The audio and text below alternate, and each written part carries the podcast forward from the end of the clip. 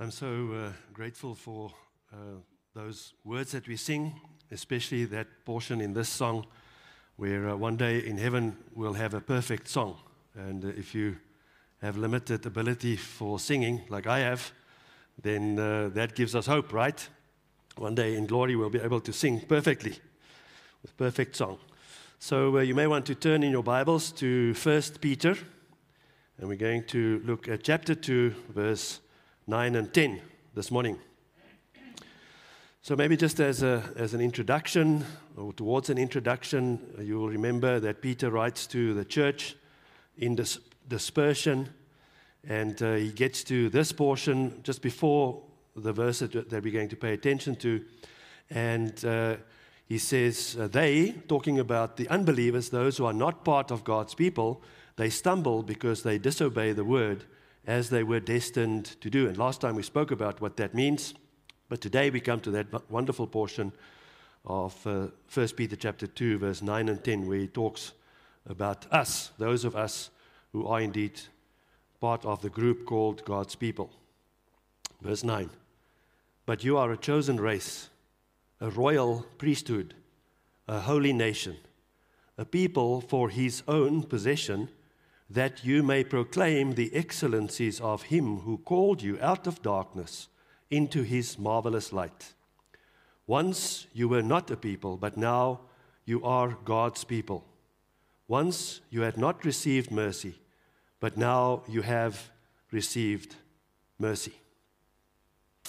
Just a quick prayer and then we'll continue. Father, we are so aware of the fact that we are feeble, uh, we are not able to do anything without your help. So we pray for your help as I speak and as your people listen. Uh, help us to not only acknowledge the truth of what we hear, but help us to apply it in our lives in such a way that many will see that we are indeed God's people. Amen. Well, we're all part of groups, and uh, we are so aware of the fact that we are groups that I just wanted to make sure that you know that you're part of this group. So those who are online, I apologize you won't be in this picture, but just smile, everyone. There we go. Dave, you must also. Oh, you're behind a mask. I can't see your smile. There we go.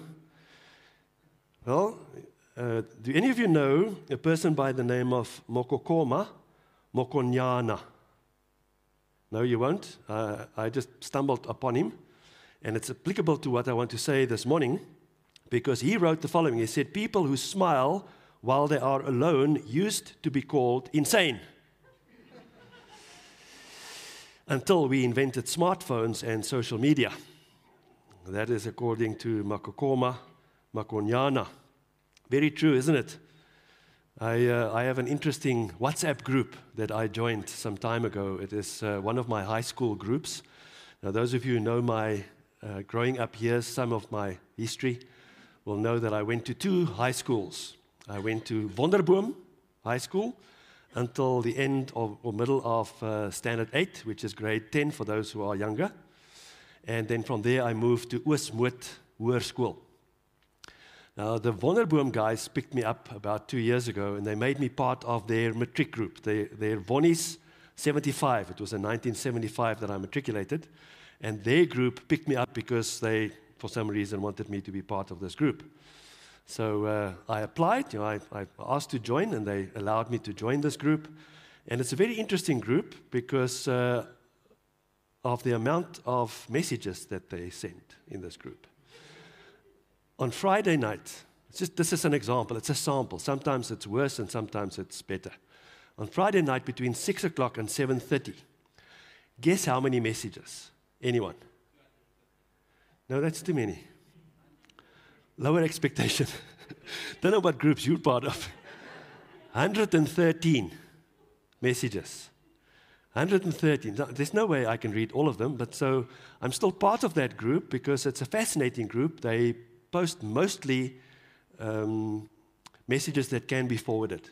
So every so often there's something that you don't want to forward, but most of them are but I skim through it, and then sometimes I find something that is just unique, and so I'm part of this group. And from time to time, I would acknowledge their existence, and I also will reply to something and then see how they, they respond. It's one of the most active groups that, uh, that I'm part of. Some are, are less active but more valuable, but I won't say it to them. And hopefully, none of them are listening online. Fact is, we are all part of groups, aren't we? Here we are, this group together in person, and there's another group or groups that are listening online in their homes. Uh, we're part of the human group, right? Hopefully, all of us who are here. Uh, we're part of the South African group, we're part of the KZN group, and we're very famous now for riots. We're part of the Hillcrest Baptist Church group. We're part of a home group. Hopefully, you are. Trust that you are. We're part of a family group. And then we're part of uh, friendship groups. But there are three truths about every group that functions effectively. And these are, if you think of any group that you're part of, now my WhatsApp group, the Vonnies 75, uh, I can identify with that group.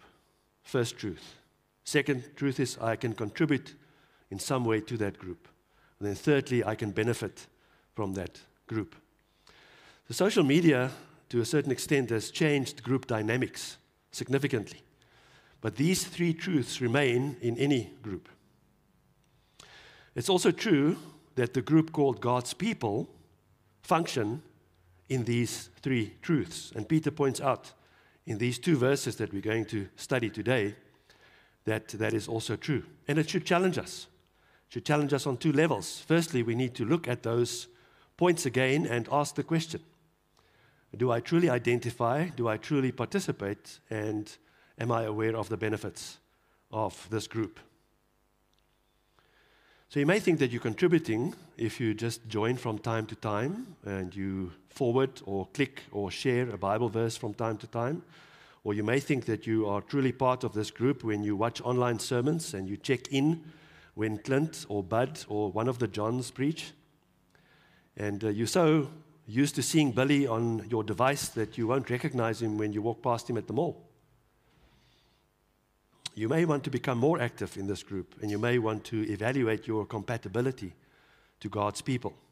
And Peter helps us, even though he did not write or know anything about social media, he knew everything about God's people.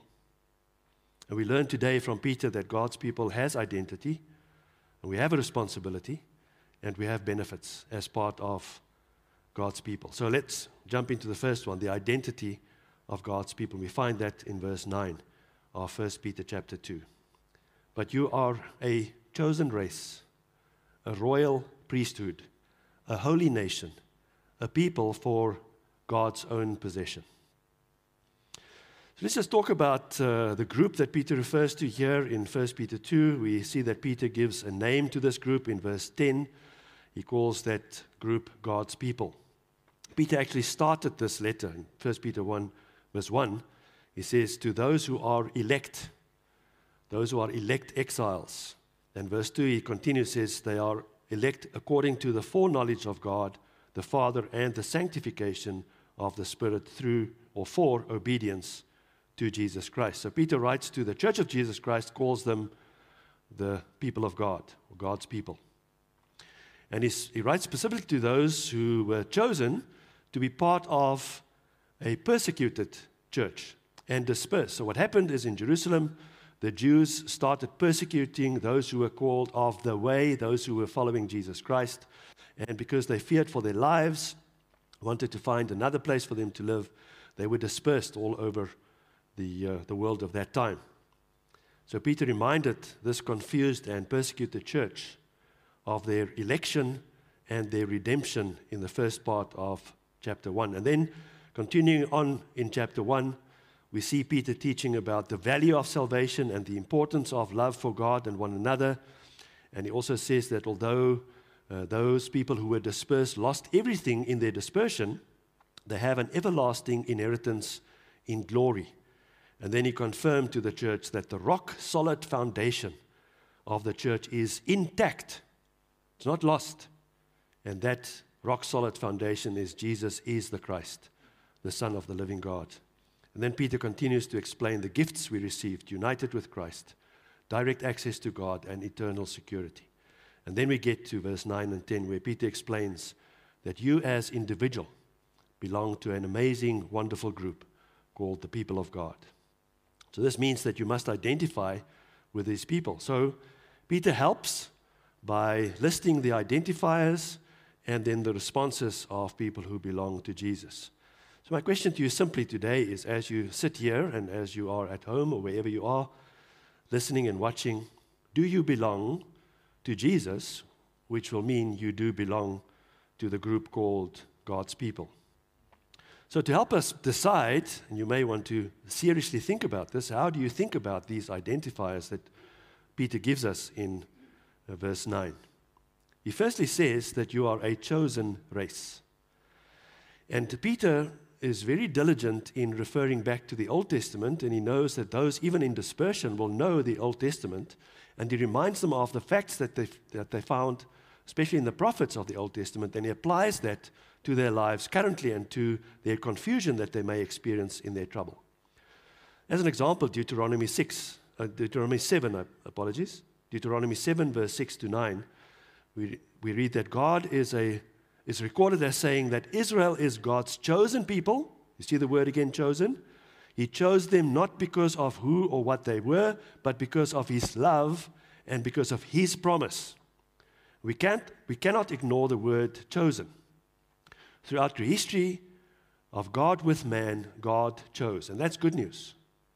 If it was up to us, then we would never make it into glory. If it was possible for us to choose between going to heaven or not, we'll choose not going. We are unable to make the right choice.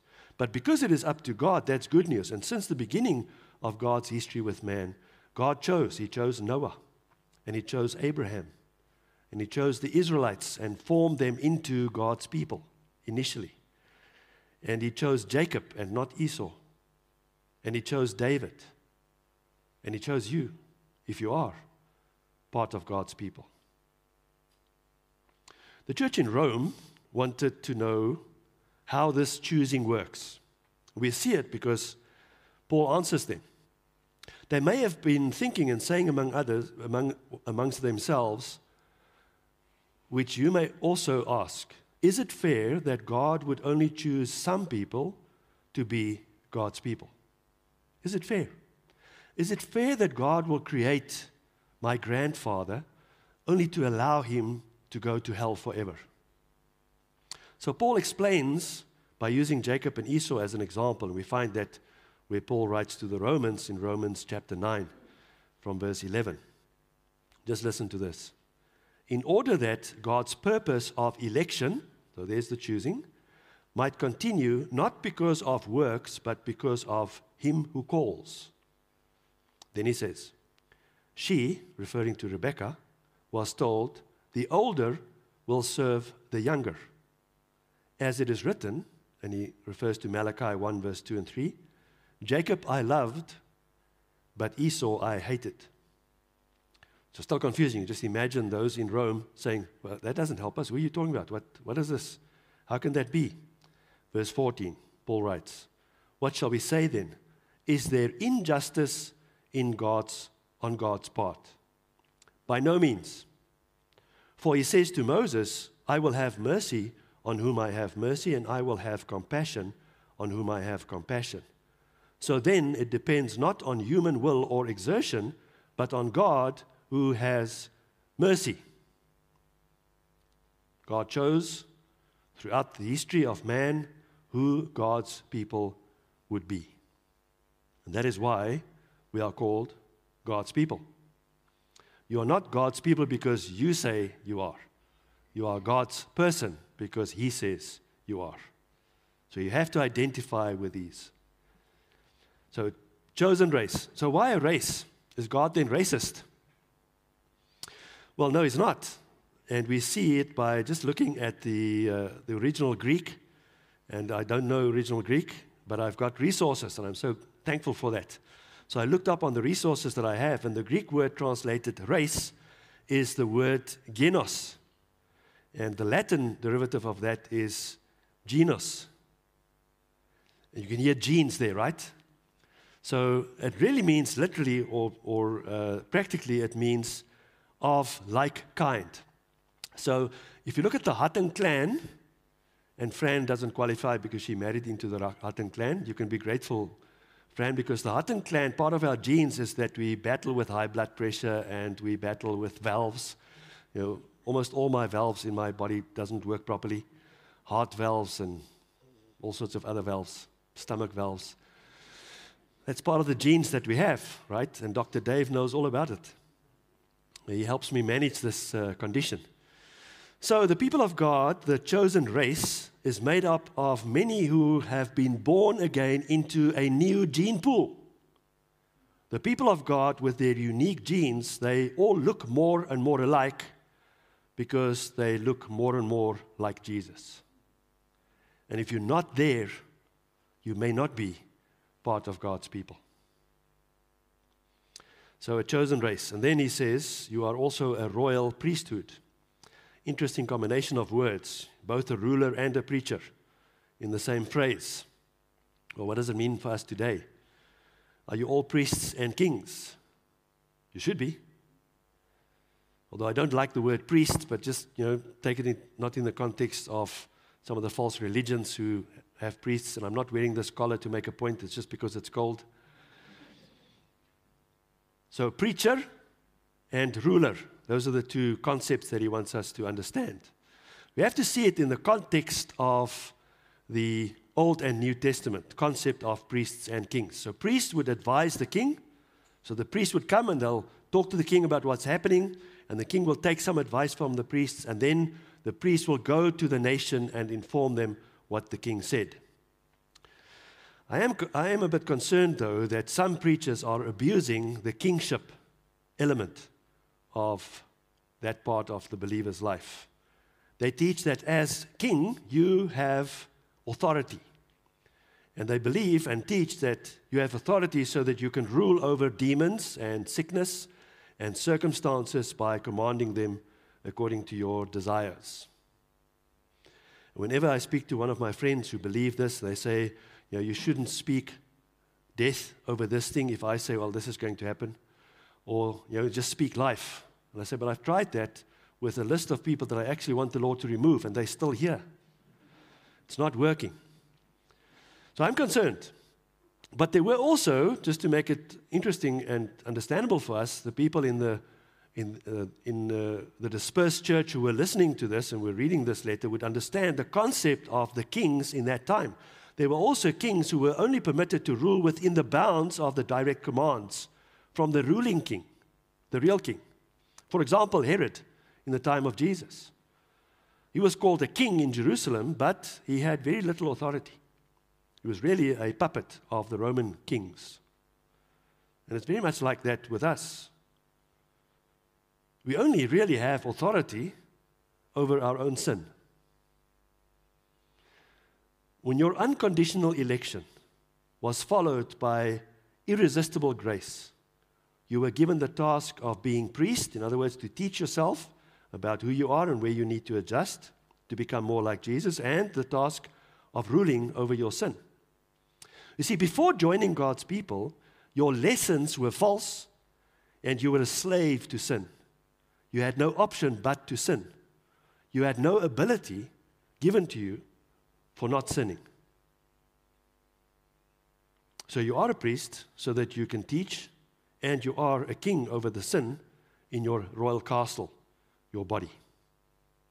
1 Corinthians 6, verse 19 and 20. Or do you not know that your body is a temple of the Holy Spirit within you, whom you have from God? You are not your own, for you were bought with a price. So glorify God in your body. And Peter intentionally chose this combination of royal priest we have an example, don't we? We actually have two examples of royal priests. The first one you'll know, that's Jesus. He was the priest king, the teacher and everlasting king. And the other example was Melchizedek that you re- read about, and we read about that relationship between Melchizedek and Jesus in Hebrews 5 and 6 and 7.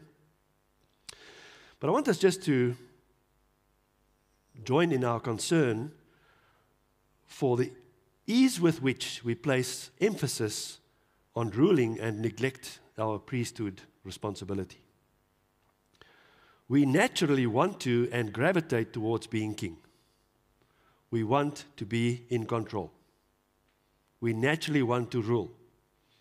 Just, just think about this. If you're in a family at home and you want to watch TV and you can't find the remote, what do you say? You don't say, Where is the remote? You say, Who had the remote last? Right? You want to rule. It's natural and easy for us to do that. But the priest part means that we have to live an exemplary life. That's more difficult. And it takes more courage. And it takes more work. So I'm comfortable to accept that I am a bastion, which is the word that is used for uh, the royalty in this case. It's a royal house for my king. And that's a hard enough task to maintain. I rule with the help of the resident Holy Spirit over my sin. And I'm priest, teaching myself and others about the real priest and king, the amazing Jesus Christ. And then he says, You're a holy nation.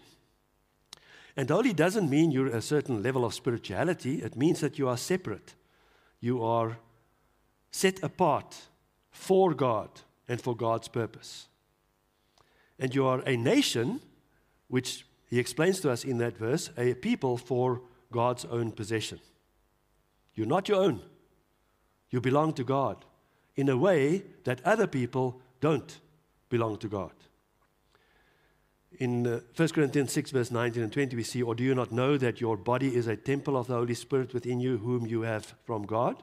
You are not your own, for you were bought with a price. So glorify God in your body. So there you have the identifying or identifiers and identity of the group called God's people. How do you measure up? Maybe you want to identify some of those and just pay attention again to how you fit into this. And then we get, secondly, to a responsibility. What is our responsibility to this group called God's people? We see in the second part of verse 9 that you may proclaim the excellencies of Him who called you. So, knowing who the people of God is, very simply, Peter says the purpose for you being part of God's people is so that you may proclaim the excellencies of Him who called you. God brought you into God's people. He separated you from the world for His purposes to do what? To proclaim. And the idea of the word proclaim is of a town crier in those days. A town crier, they didn't have internet. They couldn't go and Google something to find out what's happening in America. Uh, they had town criers who would get the news or the information from somewhere, and the town crier will walk or run through the town, through the streets, and he'll shout, I know something, I have news. And then everyone will come to the town square, and at the town square, he will proclaim. And the word proclaim is exangelo. And you may hear the word angel in there. Angel means a messenger.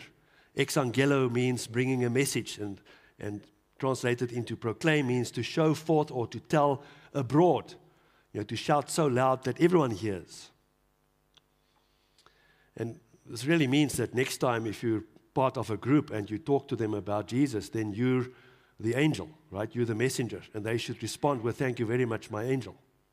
So just remind them next time that you bring them good news that they can respond in that way. You are to bring a message to proclaim. What are you to proclaim? What a wonderful priest you are? No. What an amazing church you attend? No. Although that may contribute to the, the central message that you want to proclaim and must proclaim. But you proclaim, according to Peter here, the excellencies of him who called you. And what are the excellencies? The original word, again, through the resources that I use, helps us to understand that Peter refers here to God's virtue and moral goodness. It's important to know that because whenever you are guilty of not proclaiming God's excellencies, you are not proclaiming God. Whenever you doubt God's excellencies, you're not living out who God really is. So, your contribution to this group called God's people is to speak, to post, to write, to forward anything that is of value about who God is. God is good, and He's perfectly virtuous. How do you compare to that? What is your desire? Is your desire to become that? if you are part of God's people, then you carry with you the responsibility to represent that group. And your responsibility is not only in speaking, but also in living. If you're saying, I'm too scared for that, I'm going to hold back, that's not an option. Here's the command proclaim.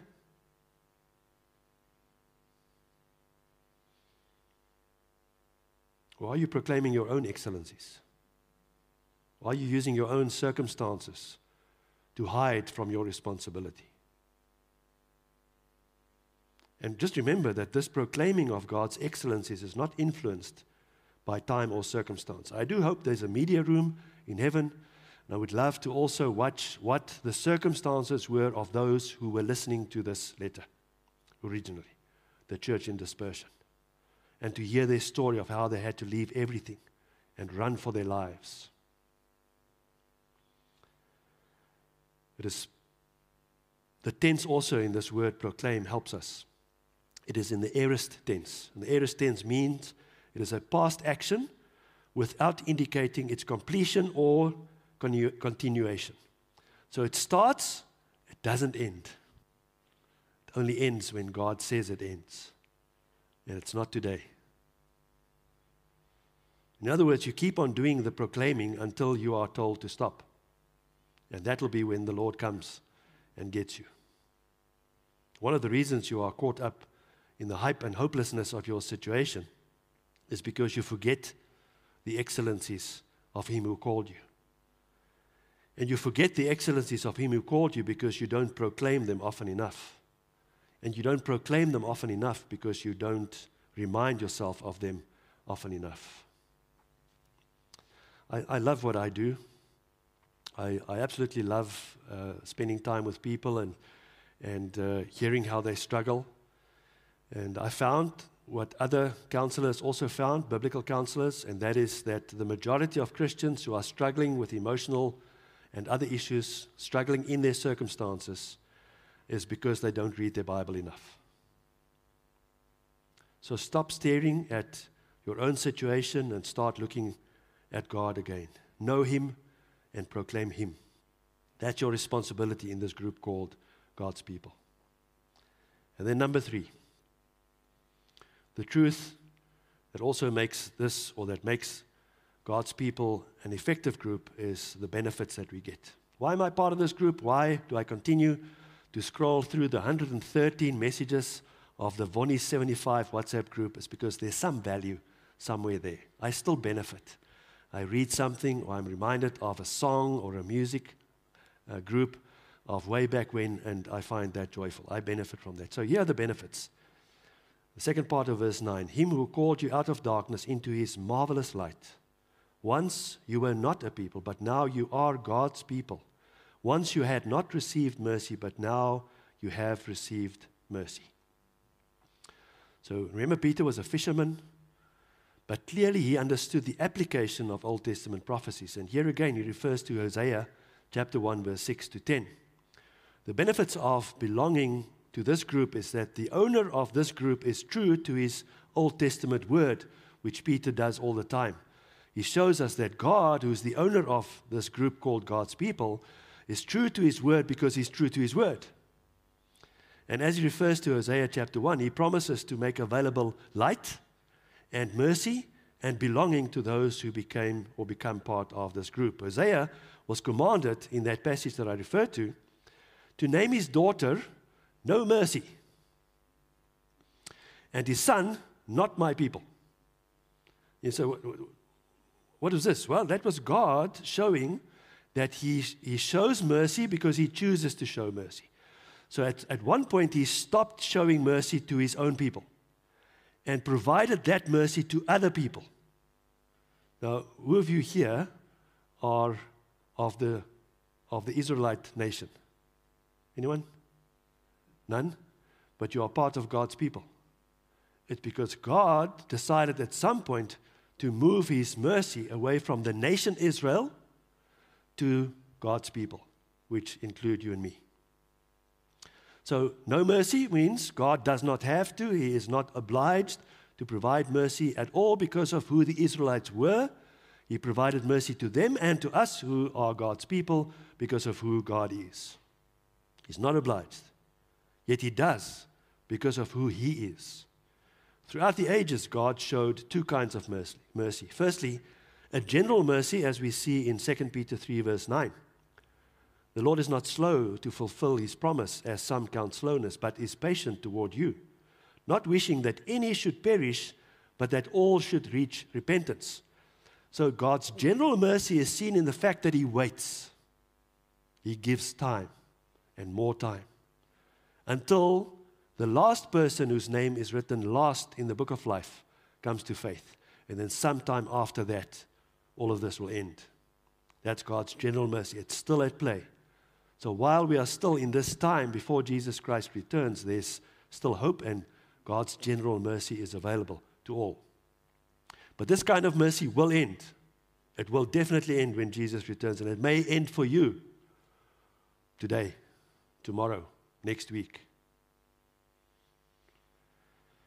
And then there's also a specific and everlasting mercy that we see in Romans 9, verse 22 and 23. What if God, desiring to show his wrath and to make known his power, has endured with much patience vessels of wrath prepared for destruction, in order to make known the riches of his glory for vessels of mercy, which he has prepared beforehand for glory? Your greatest benefit in being one of God's people is that you are one of God's people. And on top of that, the benefit is that you have received mercy, everlasting mercy. Ephesians 2, verse 4 and 5 God being rich in mercy because of the great love with which He loved us, even when we were dead in our trespasses, made us alive together with Christ. By grace, you have been saved. The greatest benefit of being God's person is that you are God's person who received, mercy, general and specific and everlasting. Your greatest gift from God is not that you learn to cope with your circumstances and challenges of life. It is not that you will not go to hell, although those are amazing benefits. The greatest gift is not even that you will receive wisdom to manage your way through the decisions and difficulties of this life, although that is a wonderful gift to have. The greatest benefit to you as God's person, part of God's people, is God Himself. Galatians 2, verse 20. I've been crucified with Christ. It is no longer I who live, but Christ who lives in me. And the life I now live in the flesh, I live by faith in the Son of God, who loved me and gave Himself for me. He gave Himself for me. Oh, Christian friend, may it be true of you that you no longer live for you, but that you live for Him. And if you sit here today and you watch this online and you're not sure that you are part of God's people, then you must want to be. Don't delay and don't find excuses. Don't bide your time. You don't know when your end will be. You don't know when God's general grace and mercy will end for you. So make today the day that everything will change. Press the join button for God's people and start contributing and start benefiting. For those who are part of this group, share, like, forward, check in, comment. Be active in this group by embracing the identity, by taking up your responsibility, and by enjoying the benefits. Father, as we think of these verses, uh, only a few words, but such a profound impact on our personal lives. We thank you for the gift of salvation. We thank you for God's people. And oh, how unworthy we are, but how thankful we are that it is not because of who we are, but because of who you are that we can be part of this group. And oh, even though we look at the identifiers and fall short, even though we are lackadaisical and lazy with our contribution, oh Lord, how wonderful it is that we benefit, and that our greatest benefit is who you are. So reveal yourself to us more and more. For those of us who have neglected the reading of your word, neglected understanding and reminding ourselves of your excellencies, invigorate in us again a hunger and a thirst for righteousness. Amen.